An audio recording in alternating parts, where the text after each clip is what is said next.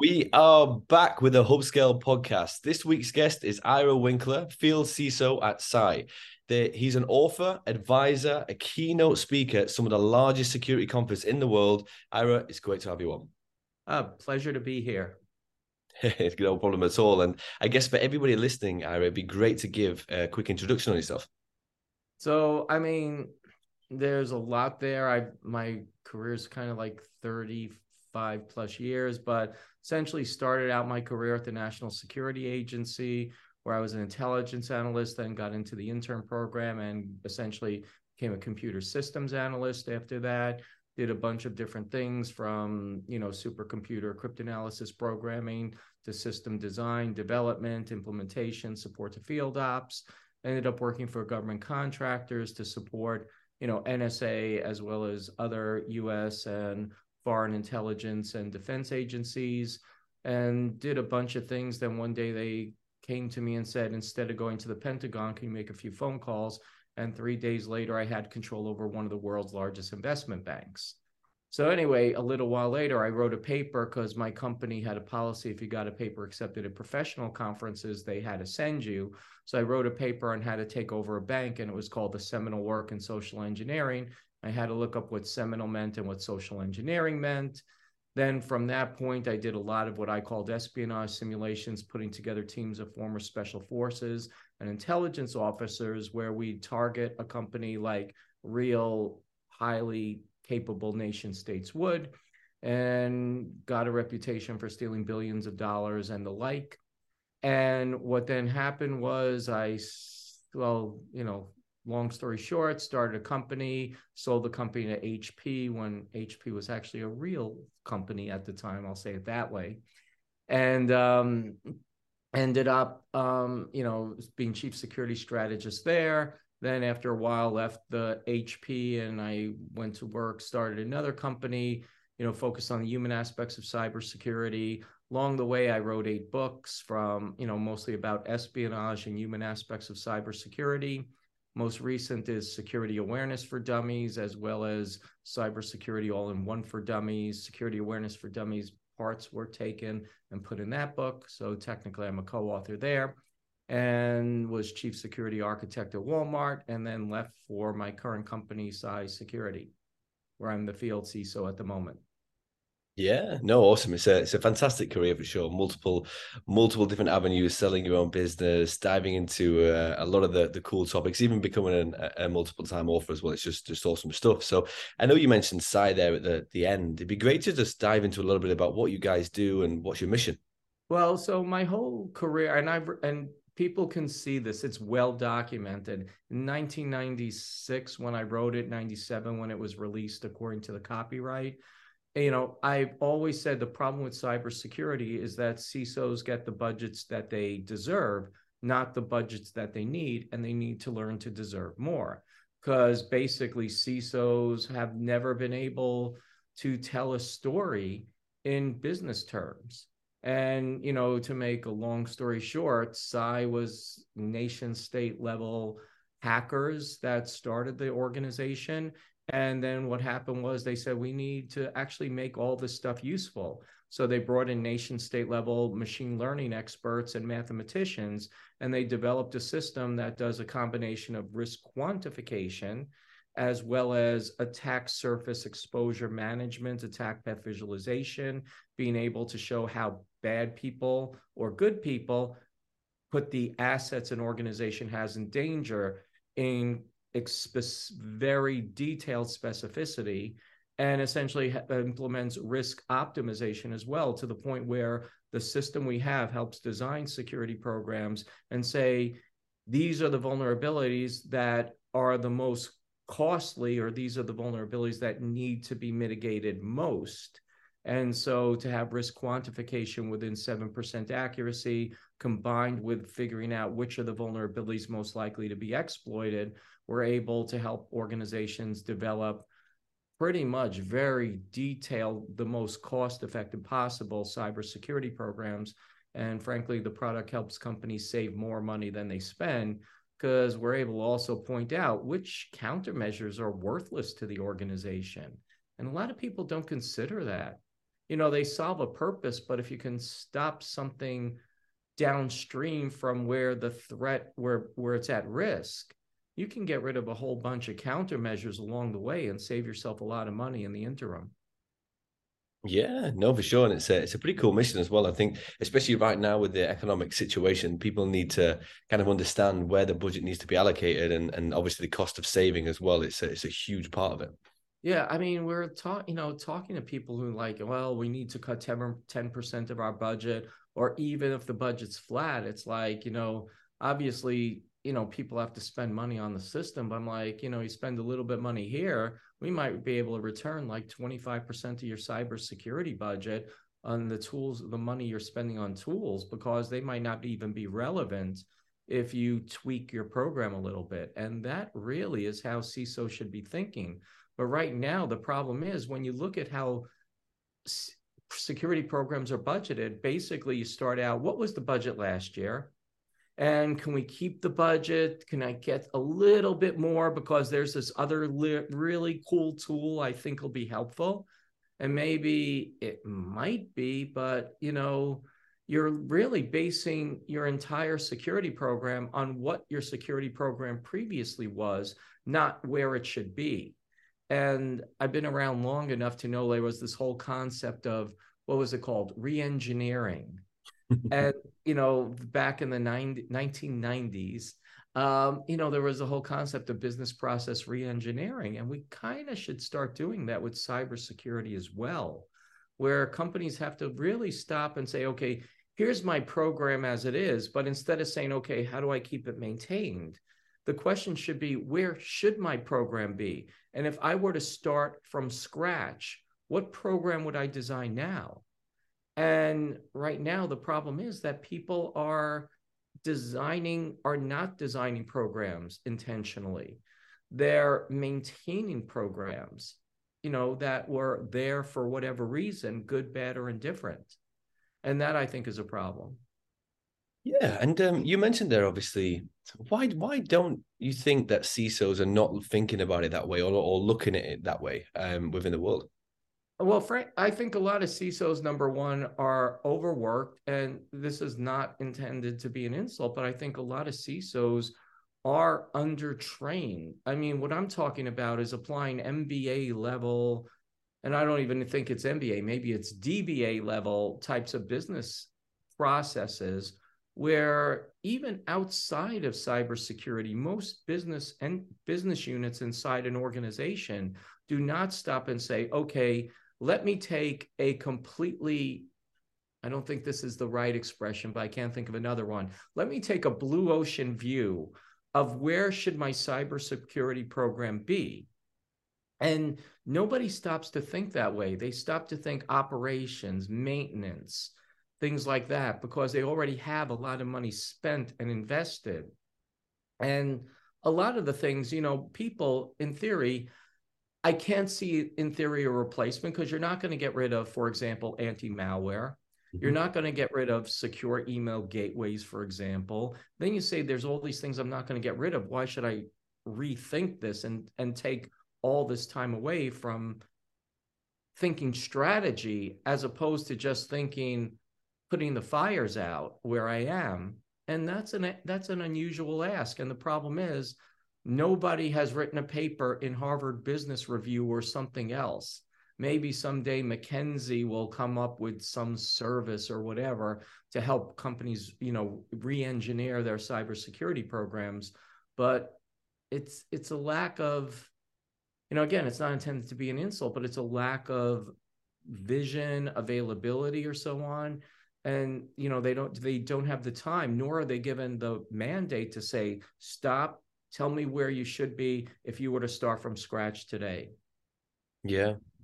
I think um, this is pretty interesting as well because if you look at how many tools there are in the market in security, um, you can imagine that the CISOs as well sometimes sometimes being kind of overwhelmed even if they've bought a tool and it doesn't work out is the pressure from that going to be a problem for them as well so there's there's so many things that probably go on as well that they don't really have the time to maybe go through it but you're right it's a, it's a real business kind of structure isn't it yeah, it's um, and this is what people say. I mean, I I got I started a whole bunch of controversy on LinkedIn last week. You know, when I said, you know, the problem with I go the you know I go CISOs who think the CISOs should be on the board of directors are the reason CISOs shouldn't be on the board of directors. because there's a whole bunch of people, a lot of CISOs know what I'm talking about. I specifically said a CISO who thinks the CISO should be on the board of directors. In other words, people are thinking, oh, for a board, you know, cybersecurity is so critical, and obviously I should have this strategic input. And everybody says, yeah, that's right. And then I'm stopping to think that's not the purpose of a board because essentially the board is responsible for oversight of the organization. And you're saying essentially the CISO is technically the boss of the CEO. But, and because really the purpose of the board is not what people think it is. It's to ensure that the processes are being regularly reviewed. It's to not design a cybersecurity program, not mandate here's what cybersecurity should be, but they have oversight into ensuring that cybersecurity is included with all the business thought processes that go in and is properly integrated. And it's nice to have a maybe somebody with a CISO background, but you know, you have other people who don't have a CISO background, but have the knowledge and experience. Like, for example, Dave DeWalt you know, who's currently, you know, I know he's on the board of directors for a lot of companies. He has good background without actually having been a CISO because he knows what people should be thinking of. Then on the other extreme, you might have some, you know, like Myrna Soto.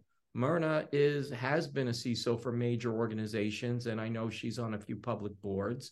And you know, she belongs there because not only does she have the actual hands-on talent, but she understands the business needs and capabilities of an organization, which is more critical because cybersecurity is not a driver of an organization. The driver of an organization is to return a profit to shareholders. You know, that at the end of the day is the primary purpose of a board.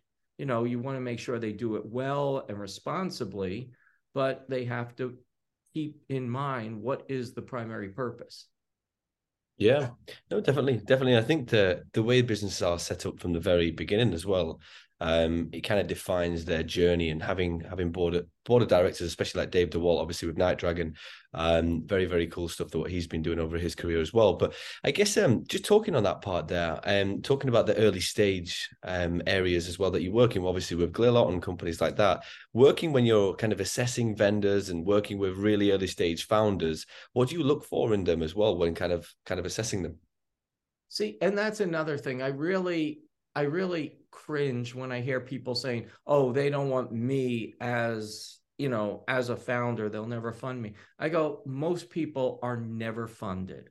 Mm-hmm. I had two companies that I started that I got a little bit of money on. I was turned down for more term sheets. I was actually given term sheets and actually turned one down at the last moment because they were trying to screw us over on terms at the last moment takes a lot of nerve to actually turn down $12 million. But um, thinking back on that, but at the same time, you know, when you look at it, first off, you want to see a team of people because I will be very impolite to you right now. Running a business as a founder is a clusterfuck, and that is the politest I could ever be on this because you are dealing with so many things as a founder from raising money, from paying your people, from simultaneously finding customers, putting processes in place, dealing with vendors, dealing with accountants, dealing with stupid things like who you pay your rent to, not having and not maintaining the property well. You need to have somebody, ideally, when you look at this, you want to have experienced founders pursuing thing. You want to have experienced people who are running the company. And you're like, well, how are you going to get experience? I'm like, I'm sorry, I don't have an answer. I never had the answer for myself until after I did it myself, for lack of a better term. And, you know, you need people who start some level of business and have, you know, the term I think is grit because you're going to have problems. Not only that, you don't just need somebody who has this really great technology They have to be able to sell. I hated salespeople early in my career. When I worked for government contractors, God, I hate, I hated them. I thought they were the sleaziest people out there. Not realizing at the time, because I didn't have that perspective, that without them, I would not have a job. And frankly, when you're a founder, the number one thing you got to remember is cash flow. And when people are dealing with this, you need somebody who can go ahead a good technology, wonderful. Is this good technology going to be able to go to market? Even more, you know, even more important. You know, because I know some people who developed the greatest technologies out there and they went nowhere. And these people are now an employee somewhere else, even though, I, like one person, I was told by everybody he developed the greatest, and this is 20 years ago, the greatest intrusion prevention system at the time and he couldn't figure out how to sell it. I think he got screwed over once by somebody who was trying who claimed to be helping him but didn't. And you just need somebody. But in number one is the team. That's first. Is this team going to be able to li- deliver? Number two is the market. Is the market willing to go ahead and do this? And I should say part of number one is can they sell it? Mm-hmm. You know, that's another critical thing, um, even more important than almost the team itself. But number two is the market. Is the market going to be wanting this product? And unfortunately, the third thing is the last on the list is almost the technology. Because companies would rather take a, or investors would rather take a risk on a technology than they would on the market. And you got to understand that's why you see so many products do essentially the same thing because it's just a little different way of doing something. But the reason is there's the market for that thing.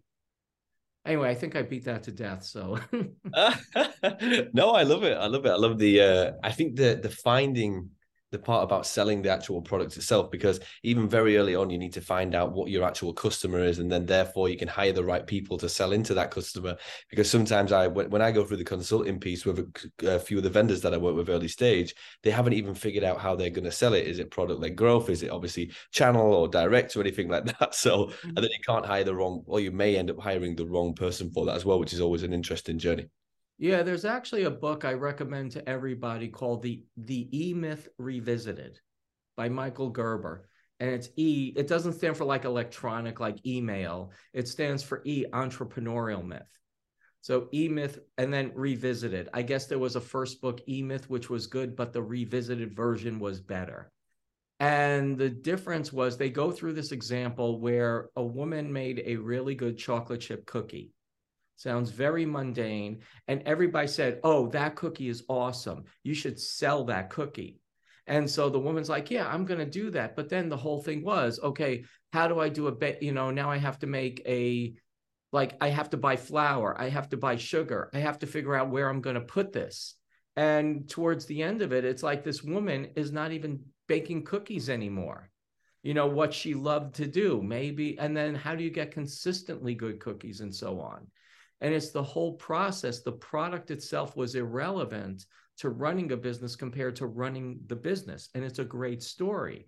And then, likewise, to your point about the right people, and one of the reasons, like, you know, I say people are more important than the product itself is there's like kind of a life cycle of a business. And hopefully, I don't know where, like, how it's going to look on the screen but you know um let's see so yeah going from you know starting from I'll do it in reverse. So going from, I think that's right to left. I'm doing left to right at the moment. But it, initially, a business is about chaos. And an early stage founder has to know how to navigate chaos. And in the ideal world, they then get the chaos to a stable point where they can then put systems in place.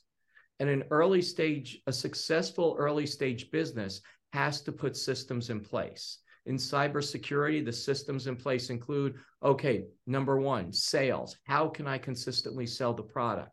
How can I maintain the quality of the product? How can I satisfy my customers in a systematic, repeatable way, and so on? How can I innovate and keep doing things? And then once you get those systems in place and you have sales, and then hopefully you're starting growth, then you have the oper- the maintenance phase And the maintenance phase is like, okay, I'm operating a large company and now I'm in that phase and so on. And then hopefully you never get to the fourth phase, which is like a company death where it's just irrelevant. You know, unfortunately, like, you know, I was joking about HP when it was real HP, but HP became a behemoth. And then it started, it's still there and the people are wonderful, but it's in smaller pieces. Pieces have been sold off and they're navigate, you know, they had to navigate almost not the death of the company, but the death of the company as it was. I'll phrase it that way. Yeah. And so you need people, frankly, who are going to be there. And the person, unfortunately, I had I learned this the hard way with my first company. I never thought I was that CISO to maintain an operating or the CEO to maintain a high level of operation. And there was a guy I worked for, and he was one of the best managers I experienced to that point. And he was great at managing. And then I hired him for my startup to be my boss and I he was the first employee I ever had to fire. And because what happened was he was again, I'm sure he was great, but he here I was like, okay, you're gonna help me. We need customers. You know, I didn't have, I was working out of my basement, and he was going around trying to find office space and a secretary. And I'm like, you're finding office space and a secretary. How about a new client? because that's what we need. We need a new client. I don't need overhead for you to have an office and a secretary. So anyway, sorry, uh, I, I digress, but you know that's the type of thing that a, a startup has to understand, and it's the, you know it's the process, it's the people, and so on. So, yeah, no, no, I think I think it's awesome. I think um, even going through that that early stage at the moment, I mean, with HubScale, we're only four people, been around for a year. Um, it's a completely different sector, but at the same time, it's that grit, determination, and and, and kind of growing the business at any cost, any any cost really. So no, that's uh, that's fantastic advice, Ira. Um, and uh, I guess in terms, just diving into a little bit more on the the position that you're in right now, I think the field CISO role has been around well more more or so over the past few years. But just tell me how that's actually done effectively within an organization. So here's the thing. I would actually contend the field CISO has been around for a while. It just hasn't been called that. Okay. So for example, when I was at HP, I was chief security strategist. You know, that was back in 2001 when I started doing it.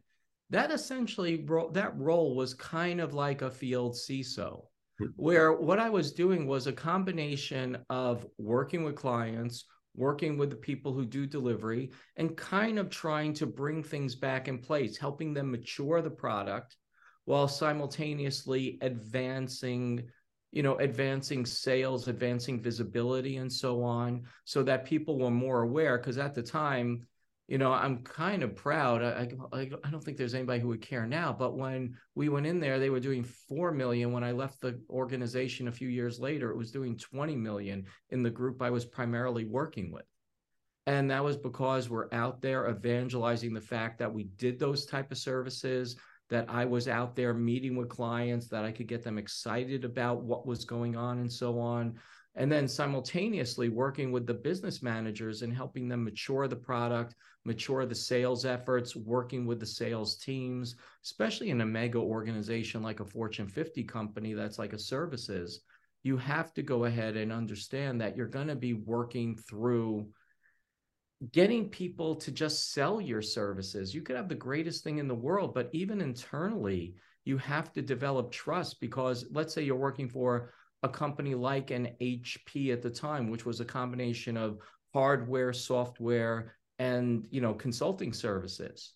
It's easy for a sales rep to sell hardware and software. They sell a glossy sheet. They know what they're selling. They know how much the customer wants. They know how to upgrade it. If they're not familiar with the consulting side, then they're not going to sell it because they can make more than enough money as a sales rep to say, this is what we need. And I give credit to at the time, I think it was Ann Livermore, if I remember names right, who was who became the CEO of HP, but she was running HP Solutions or whatever it was called at the time, and she put in a mandatory quota for all of the salespeople to sell services, and that's how we really took off by having her as a champion for that. Hmm. Yeah, no, no, it's definitely cool. It's definitely cool. So I guess where I'm going to kind of flip that question back on its head. Where do companies go wrong with the role? Um, because sometimes it, the role sometimes they hire the wrong people in. But yeah, it'd be great to hear your thoughts on where they go wrong with hiring the field CISO. So, in my opinion, my personal opinion, and this is obviously biased towards me. in my opinion, personal opinion, field CISOs are really there to evangelize. You need someone with, I'll just say, reasonable charisma, reasonable enthusiasm. You need good contacts. There are some field CISOs or the equivalent who basically can go ahead and be a talking head.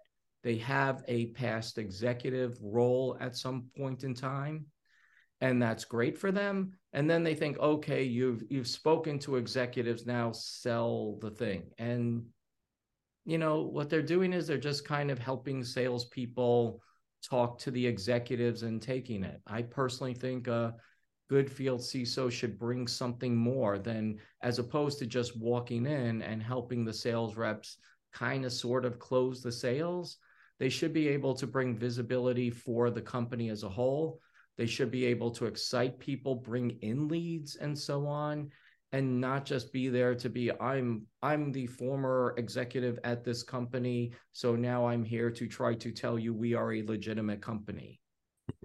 and there's a lot of them that are out there doing that where you see I mean see somebody and you see that on their title but you never see them actually at events or talking to people. They just have this title that's, you know, somewhere on, you know, that you see their face on a website. You never run into them anywhere else. Yeah.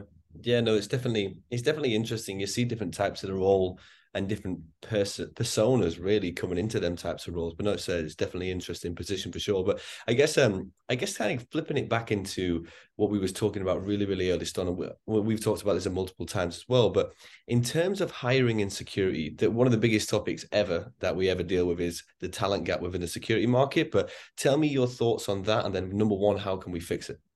So I wrote a paper. I I won an uh, I wrote an article for Computerworld. I actually won a Bestie Award for best opinion piece back in 2015, and it's called "The Myth of the Cybersecurity Skills Shortage." And I still think it's the case today, because when you look at people in cybersecurity, we're like, we need these cybersecurity experts. I need to hire cybersecurity graduates. I need somebody certified.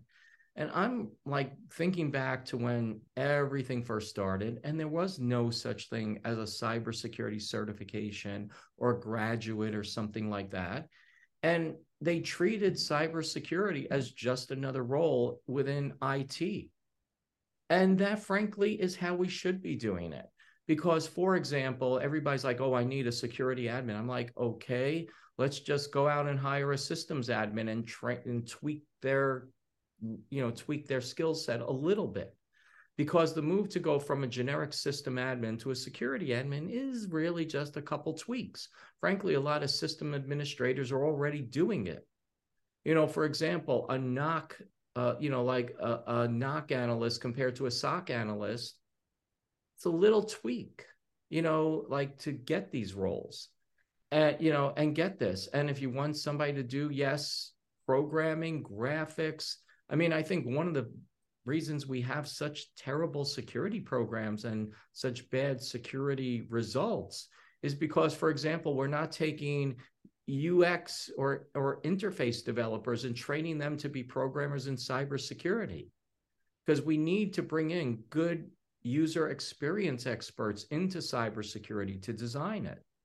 A lot of roles are mathematicians. We need to go ahead and take mathematicians and just say, hey, you're a good mathematician. I want you to apply your math skills to, for example, um, threat hunting, as opposed to saying, I need a highly skilled threat hunter.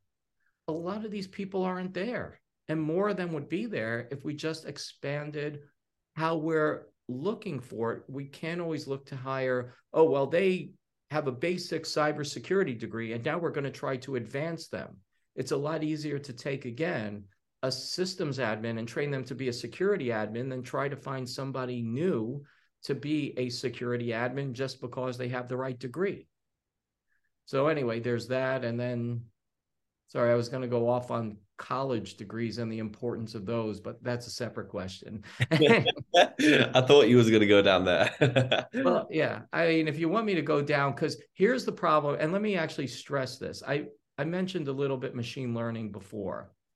So I don't think a lot of people understand what machine learning is. And I will take a step back and talk about this because is when we hire people and say, oh, we don't need anybody with a college degree. And then you point to companies like IBM and say, IBM is getting rid of the requirement for a college degree, as an example. So are some other companies. They're not necessarily just getting rid of the requirement for a college degree because this makes people think, oh, here I am. I'm I'll just go straight into the workplace instead of getting a degree. I'm like, that's not what IBM is saying. What IBM is saying is, I have a person with 10 years of experience doing exactly what I need them to do. The fact that they went into, for example, the military instead of going into college, they don't have that degree. How can I hold that against them? And I'm like, that's a good reason.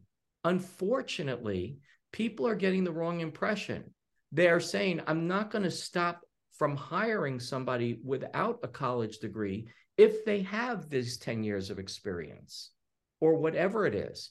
They're not saying, I'm just going to get rid of the whole thing and just hire anybody who might not have even graduated high school.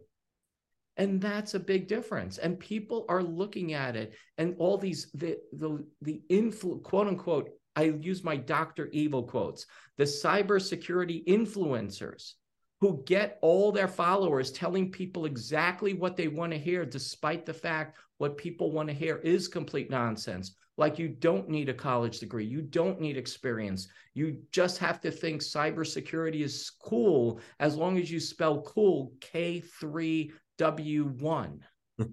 you know, there's this whole misperception about it. So, but when I look at degrees going back, you don't you don't care if somebody has a degree. I mean, frankly, look at somebody with a cybersecurity degree. Uh, to take a course in cybersecurity essentially is 15, 15 weeks of three contact hours per week. That's 45 hours of somebody training. That's one week of on the job training, is what a college degree is theoretically giving you in that cybersecurity course. However, what a degree should ideally do is provide you with writing requirements. It should provide you with a little bit of maybe business courses and round your capabilities. Because when you're a major as an undergraduate, only 25% of your degree is within your major at most. The other 75% is in learning writing and other critical thinking skills in the ideal world. I realize not everybody does that, but in the ideal world. And that and then we have people who are hiring people without degrees and then they're like, "Oh, I don't need somebody with a degree." I'm like, "No, you hired a technician." And if I just need somebody to sit there in front of a firewall, yes, hire that person. But if I want somebody I could take, I could promote, who can work with other people, because first we say we don't want degrees, then we complain we don't have people with soft skills working in cybersecurity. And that college degree is 75% soft skills. And then we complain we don't have it because we don't hire, we don't want people with degrees. You can't have it both ways. So again, it's not the degree that matters to me.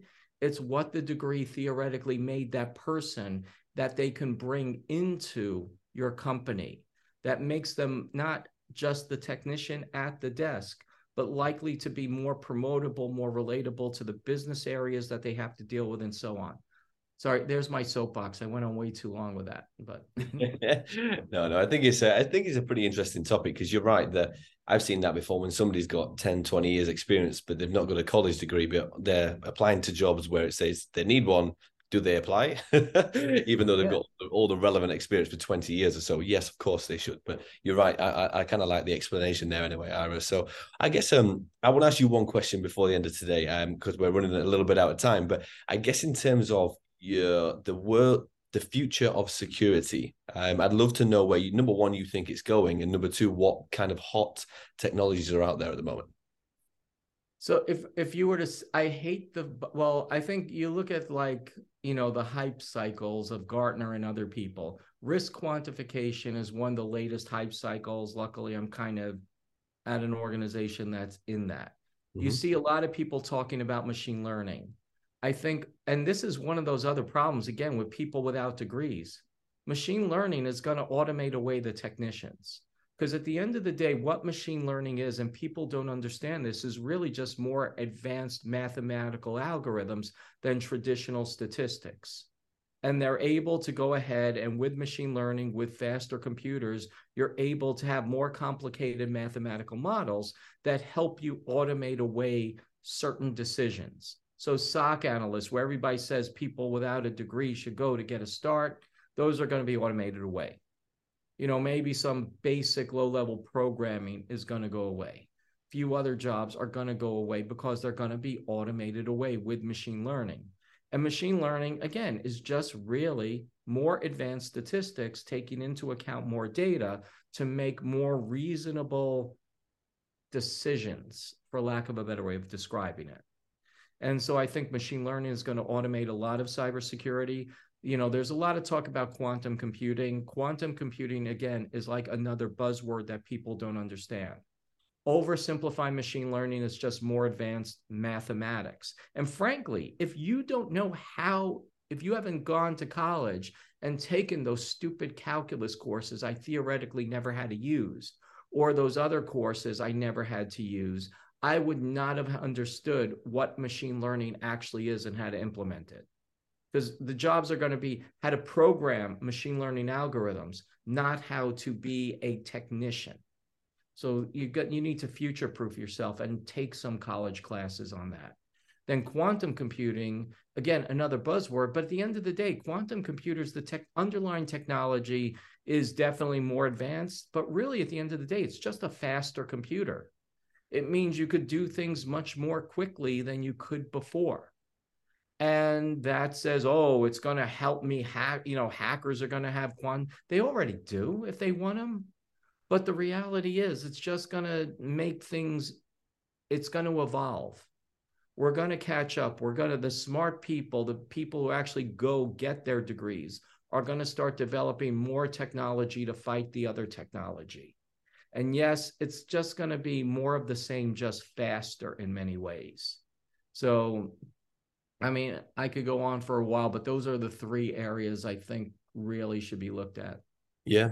Yeah, no, I'm um it's pretty interesting. I mean, if you you look at all of that and the the AI side of the world, what's going to be obviously just dominating over the next maybe 10, 5 10 years or even earlier so it's uh mm. it's interesting time for sure but Ira, no, it's been uh, it's been amazing having you on the podcast and diving into a lot of the details, especially the part about the the founders. I kind of resonate with that side of it as well. So I appreciate. you probably resonated, you know, my cursing much more than you want to admit. Yeah. So as soon as you said it, I was like, "Yep, that's the one." but no, um, really appreciate having you on, and uh, yeah, looking forward to meeting you at RSA next week, and um, yeah, looking maybe we can do one in the future and about uh, and see if all of these come through in terms of your predictions as well. So yeah, I that I will just say as a side note, I really want people to be held accountable to their predictions. Mm-hmm. You know, I remember when they said in 2000, you know, who was it? I think Gartner predicted there will be a billion dollar theft as a result of Y2K related issues. I'm like, did anybody hold them accountable? There was another paper some analyst firm put out. I think I, it, they said um, firewalls will no longer exist or something. I want people to be held accountable for these stupid predictions that, that nobody looks back on and says, I want to never use that analyst who said that again. Yeah. Yeah. Anyway, no. I'm willing to be held accountable to my predictions. Yeah, no, definitely definitely we'll check back in a couple of years and see what the see, yeah. if, see if we're uh, on the right track but no i really really appreciate you coming on and uh yes we'll speak to you soon. Yeah have a safe trip. Thank you. Bye-bye